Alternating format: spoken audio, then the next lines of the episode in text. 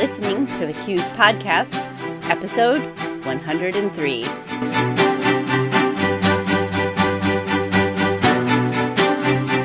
It's great to be back with you today, CUES Podcast listeners, with another show.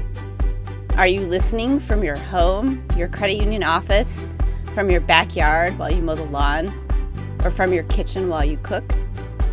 Whatever the case, we thank you for taking CUES on the go and making the CUES podcast part of your day. As you know, this show is where you can hear credit union industry leaders and cross industry experts provide a wide range of perspectives on trends and topics relevant to you.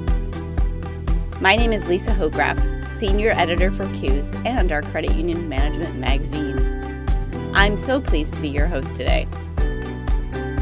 It's a great pleasure to have Lori Maddalena on today's show. Lori is the CEO of Envision Excellence, a leadership consulting firm that provides leadership development programs for managers and executives, keynote speeches, team building, and leadership assessments. Lori has been personally mentored by Jack Canfield, author of The Success Principles, and is a certified Success Principles trainer. She has also worked directly with Brene Brown, best-selling author and researcher, and is a certified Dare to Lead facilitator. Needless to say, Lori brings a lot of leadership expertise to the credit union world. I'm pleased to note that she writes the monthly Next Gen Know How column for CUmanagement.com. In addition, her firm, Envision Excellence, is providing the executive coaching that's part of the first ever CUES Emerge program. You can learn more about this wonderful opportunity for emerging credit union leaders at cuesemerge.com and by listening to this show. During this episode, Lori and I will be focusing on the experience of emerging leaders and how the lessons being learned by new leaders are valuable to longtime leaders who just might benefit from a refresh. Are you ready to learn more about being an effective leader? Let's get started.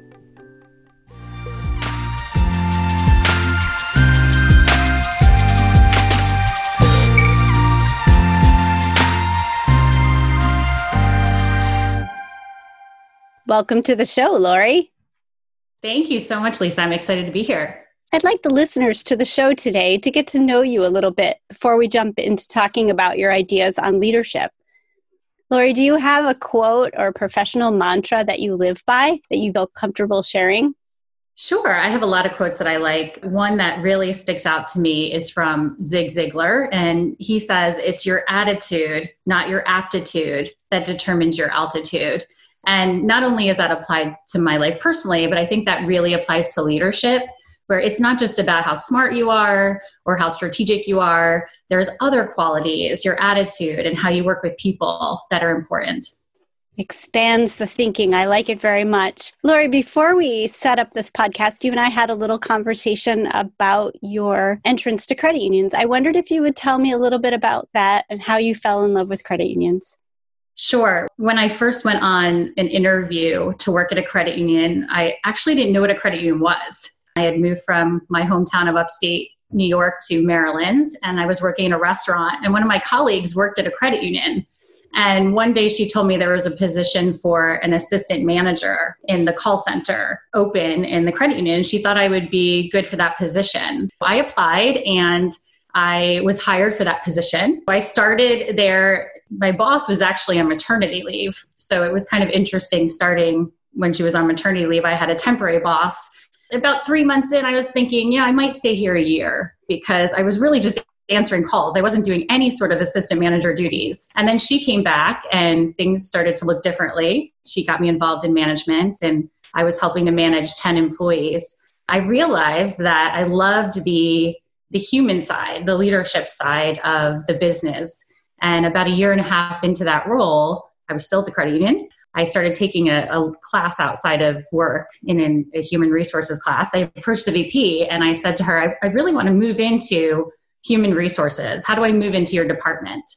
And she was encouraging, she was supportive, and but she told me, you know, there's no positions available. I'm sorry. So about six months later, she called me and said, we're, we're about to post a human resources generalist position. And I know you're interested. You're going to have to apply just like everybody else. So, of course, I was excited. I applied for that role. And she ended up hiring me for that. And she said the reason was because I showed a lot of passion and I came to her and told her I was interested. There was actually another assistant manager who had more experience than I did. And she was with the credit union longer, but she chose me because of that. And that was a really pivotal time in my career because I was able to move into HR, which started my trajectory there. Worked really hard, was promoted a couple of times during that time. And about four years later, my boss's husband was transferred to a different state and she left the company. And about a week after my 30th birthday, I was promoted to vice president of human resources and organizational development. It was interesting because when I look back, I realize asking for what I wanted was a really important point there. I think it's an important success principle for life. But I have to admit that I think I was just naive enough to think that if I went to her and told her I wanted to be in HR, she would just move me to a different department. So it wasn't conscious, but it certainly changed the, the trajectory of my career clearly it wasn't just asking. I think you would have had the skills and the perspective to also jump into the role where they would not have selected you, right? It was a combination of factors. I think that the preparation meeting opportunity for sure, taking that class outside and, and really focusing on the leadership side of business certainly helped with that. For sure. So, talk to me a little bit about where you've gone from there. What's your current role in working with credit unions? So I was at the credit union not a year, but nine and a half years. funny how those things happen. Yeah, it's funny how I think a lot of us in credit unions find that experience where we start and think we might not be there very long and 15, 20 years later, we're still there. Nine and a half years later, I decided that I really was drawn to the organizational development and training side of leadership. And so I left the credit union and started my own business. That was 12 years ago. So now I'm a keynote speaker and leadership consultant. I work primarily with credit unions around the US, and I train and develop managers and leaders. My focus is really helping leaders to understand the difference between traditional management, which in most organizations is still very prevalent. And this is where people are more autocratic or more of a dictator, micromanager, or on the other side of that, maybe very nice, yet can't really instill accountability and get results. So that type of leadership isn't effective anymore. So I focus on teaching modern leadership skills, which is really about facilitating, not fixing, and coaching, getting to know your employees, that human side that's so important. So my vision is to create a world where people love to come to work because not everybody loves to come to work. You know, Gallup does their state of the American workforce study every few years, and I think right now about 34% of American employees feel engaged at work. So most people don't enjoy their work. And I think a lot of that has to do with leadership, the quality of the leadership we have in our organizations. So interesting. I love your vision where everyone would love to come to work. That's a fabulous outlook, yeah. something to strive for. So, Laura, you were very involved in the CUES Emerge program that CUES just ran. I'd like to hear more about what you did in working with the candidates and the applicants for the program.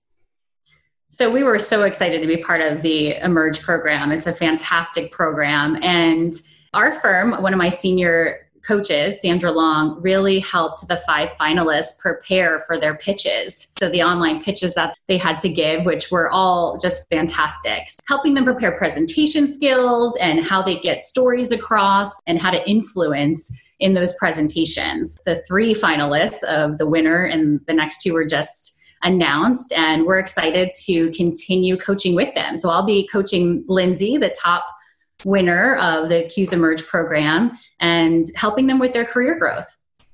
That's very exciting. I love how you've had your own experience as a new leader going into being a VP at 30, and then you've just had this great experience with CUES Emerge. It sounds like you really know a lot about the experience that new leaders have. What would you say are some things that sometimes they struggle with? Well, I think one of the fundamental issues that we have in organizations, not just in credit unions, is we often promote our technical superstars to leadership roles. We promote them for their technical expertise, not for their leadership expertise. The challenge is that then people don't feel prepared. Many times they're not given any training to feel like they can be successful in their role. I think sometimes our barista at the local Starbucks probably gets more training than leaders do. And so I think it starts at that level where a lot of leaders are coming into roles where they're not set up for success. So part of it is the the organization's responsibility for preparing that and then they enter into these roles where now they have to completely change how they're working. And, many of them don't know how to do that. I know i struggled with this. When i went into hr i was an hr generalist. A couple years later i was promoted to director of human resources. And a couple of months into that role my boss called me into her office and she said lori i didn't promote you for you to keep doing the things you were doing before you have two people on your team now. You need to delegate to them and i want you focused on higher level more strategic areas like creating leadership development programs for our management team. And this was such great feedback. I'm so glad you gave me that feedback because up until that point i thought the value i brought to the organization was my technical skills the ability to process payroll to answer benefit questions. And really now my role shifted and now the the competencies of leadership were more important how i worked with people how i delegated. So i really had to make that shift.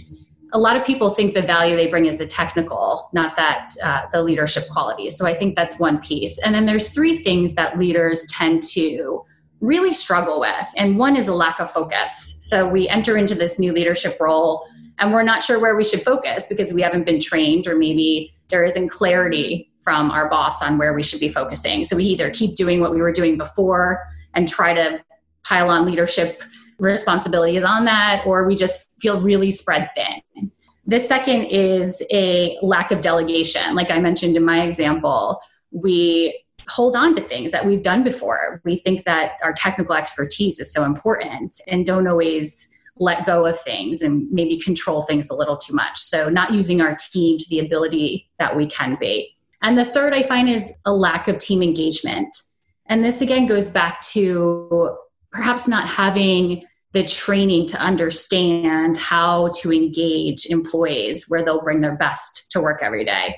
So, not jumping in and fixing all the time, which I think as leaders we've been taught to do by the traditional leaders. Fix issues, get in there, get in the trenches. Well, there's times we need to do that. Most times we should be facilitating and helping people to think critically for themselves, to solve their own problems, get to know them as employees, understand what's important to them so that we can manage them in a way that brings out their peak performance. That's a great list. So, uh, how would you say new leaders can go about overcoming those kinds of challenges?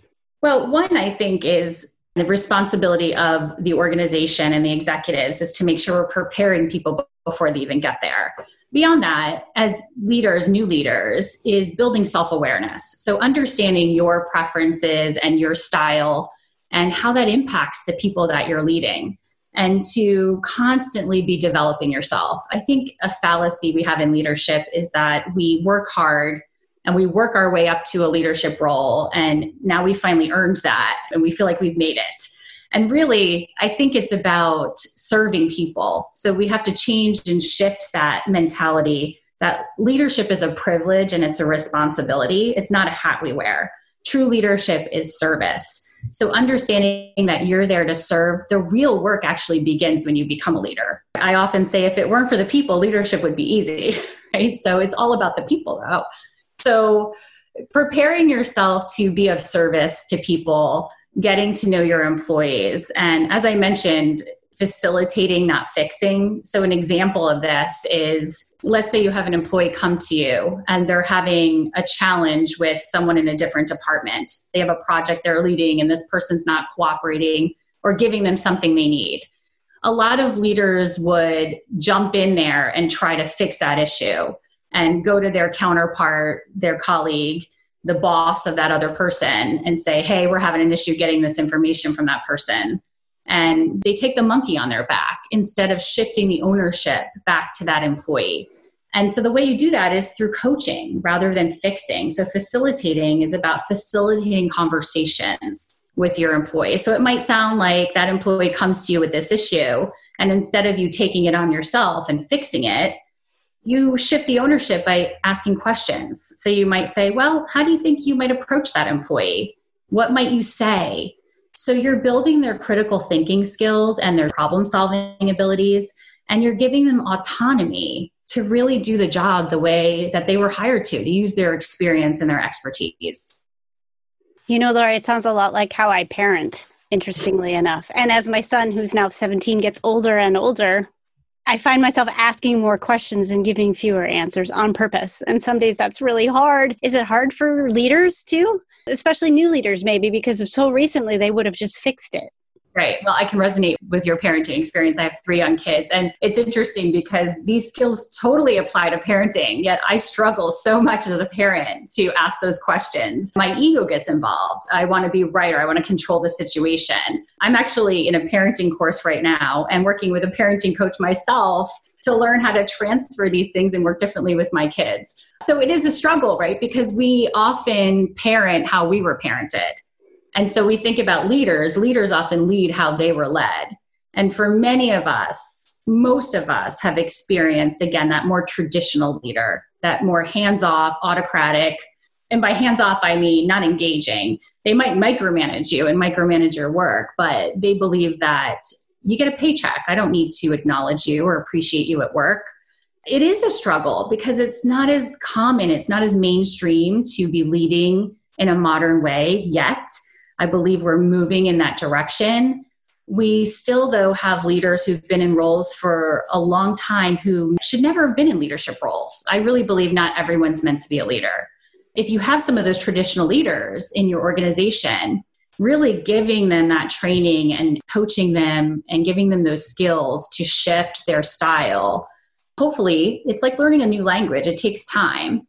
But for many people, that works. And if it doesn't, we really need to take a look at what we're expecting in leadership roles now. And if someone's not measuring up, to really have those conversations, those honest conversations, so that we're not keeping people in roles where they can't be successful.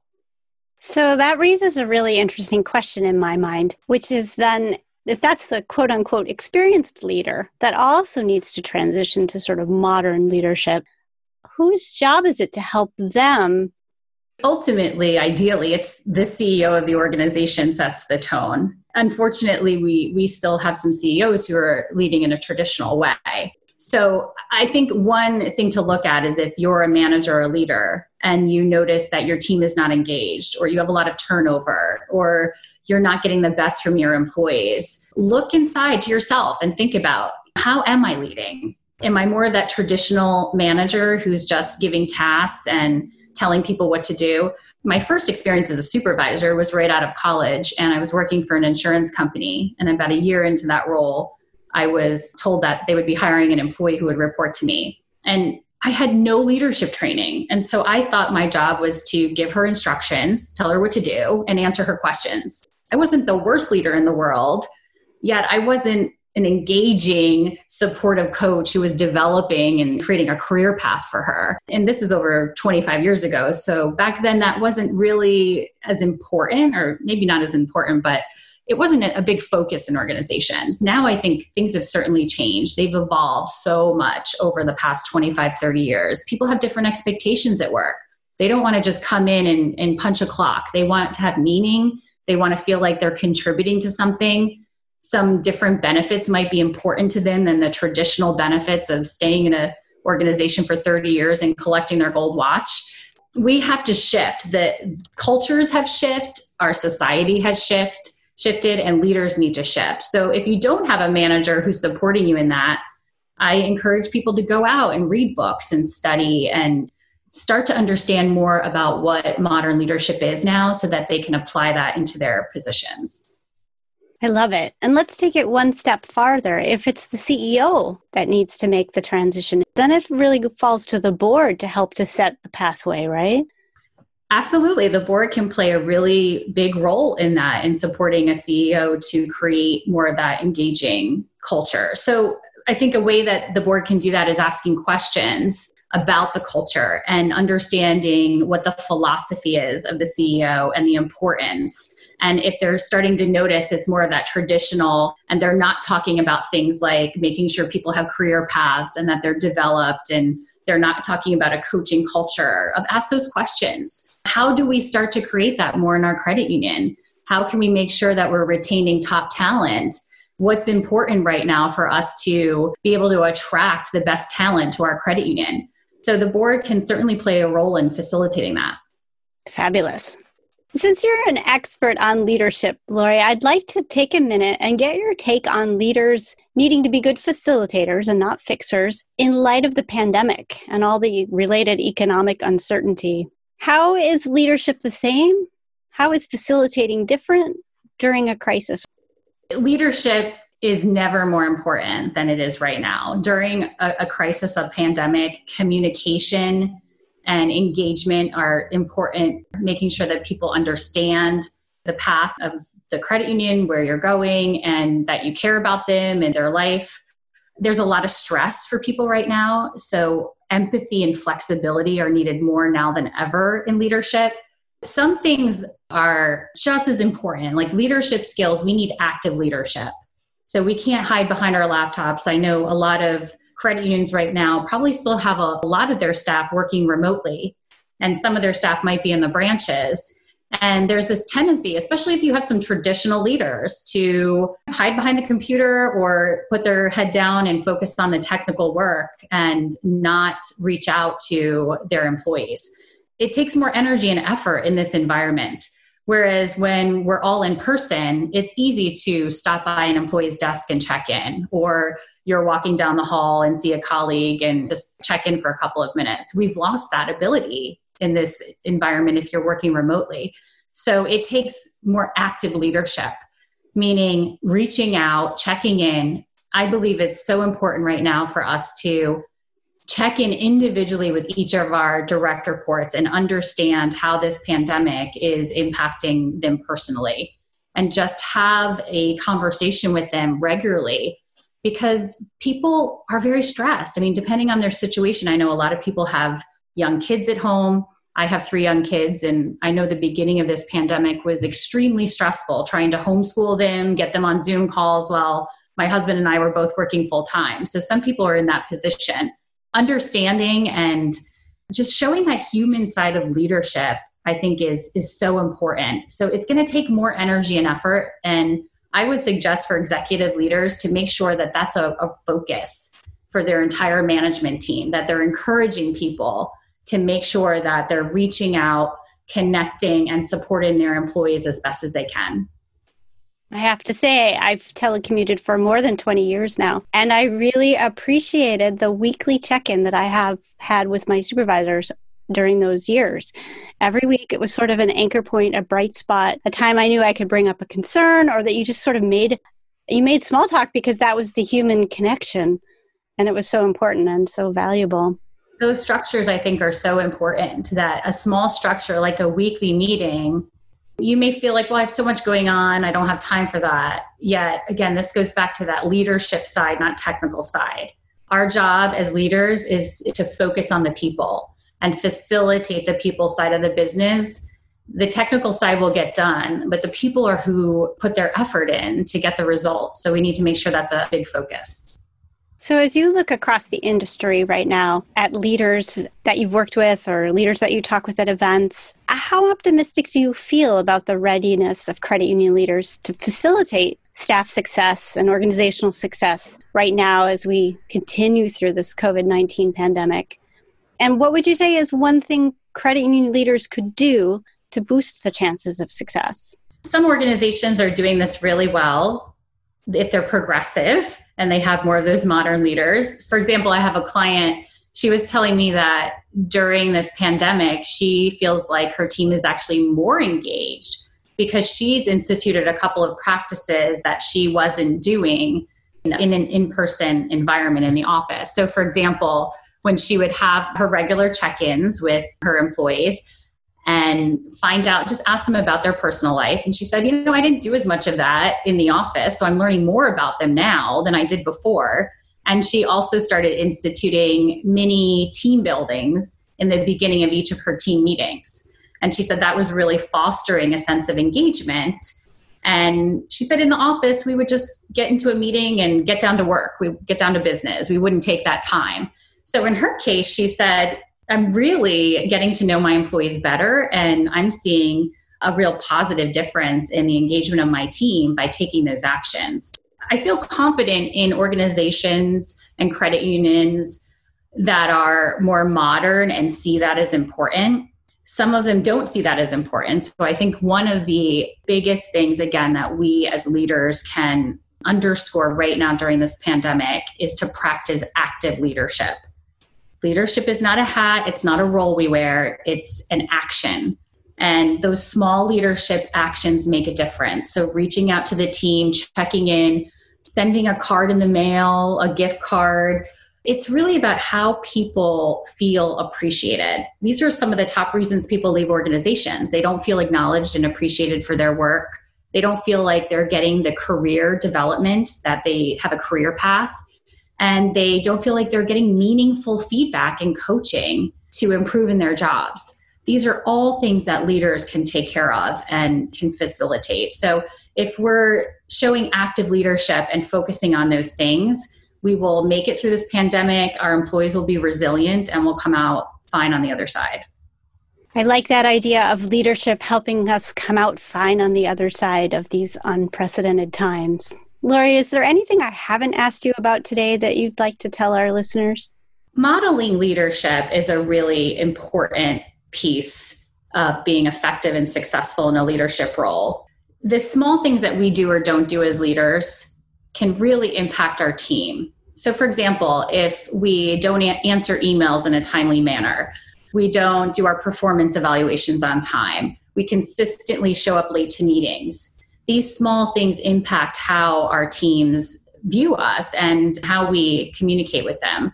I'll share a personal story of how this has worked in my life. I mentioned we have three small kids, and a couple of years ago, my husband and I were talking about the qualities that we want to pass on to our children. The typical things like being honest and kind and grateful, confident, having a good work ethic, those things all made the list. And we started talking about habits. What are some habits that we can instill in our children at a young age that can help them and set them up for success as they grow into young adults and adulthood? And my husband Reno said, I think we should start having our oldest daughter, Olivia, making her bed every morning. This is a small win every day of her taking care of her environment, of making sure that she keeps her space clean, and it also just sets her up for success. It's a small thing to start your day to feel like you're in control and you set yourself up for success. And I said, know, I, I really like that idea but don't you think we should start making our bed first? So we hadn't been making our bed, and, and you have kids, so you know that if you ask a child to do something that you're not doing, they're not going to do it. So people don't follow what you say, they follow what you do. And this is so important for leadership that it's not what we say, it's not the values on the wall that matter, it's not what we preach to our employees, it's how we show up every day, it's the actions that we take.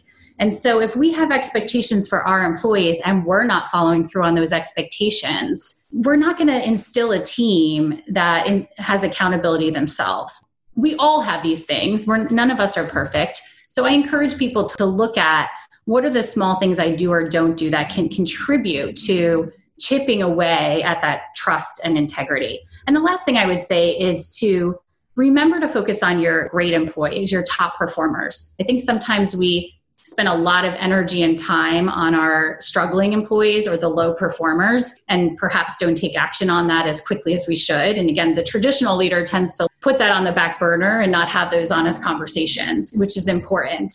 Our top employees are 400% more productive than our average employees. So we really want to make sure we're investing energy and time to keeping them feeling engaged at work and and making sure we're keeping our best people. Lori, what an amazing set of great thoughts about leadership, about being a facilitator and not a fixer, about leadership being about action. I love that idea. Thank you so much for being on the show today. Thank you, Lisa. I've enjoyed it. Thank you so much for taking time out of your day to listen to the CUES podcast. The show is now more than 100 episodes strong thanks to people like you, dedicated credit union professionals who make learning and developing part of your everyday habit. Many thanks to Lori for being our guest today and for her firm's important contributions to the CUES Emerge program. You can find Envision Excellence on the web at envisionexcellence.net.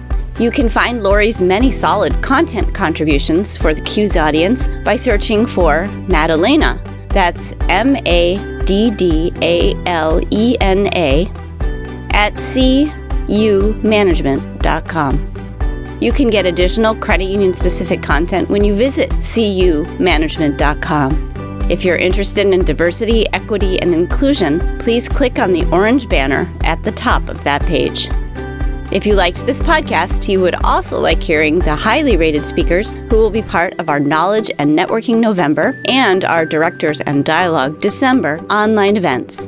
To learn more about these offerings and how one registration serves many at your credit union, please visit cues.org slash knn and cues.org slash ddd.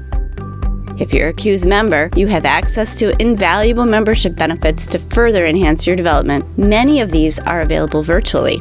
Visit cues.org slash membership to learn more. Thanks again for listening today. CUES is an international credit union association. Our mission is to educate and develop credit union CEOs, executives, directors, and future leaders.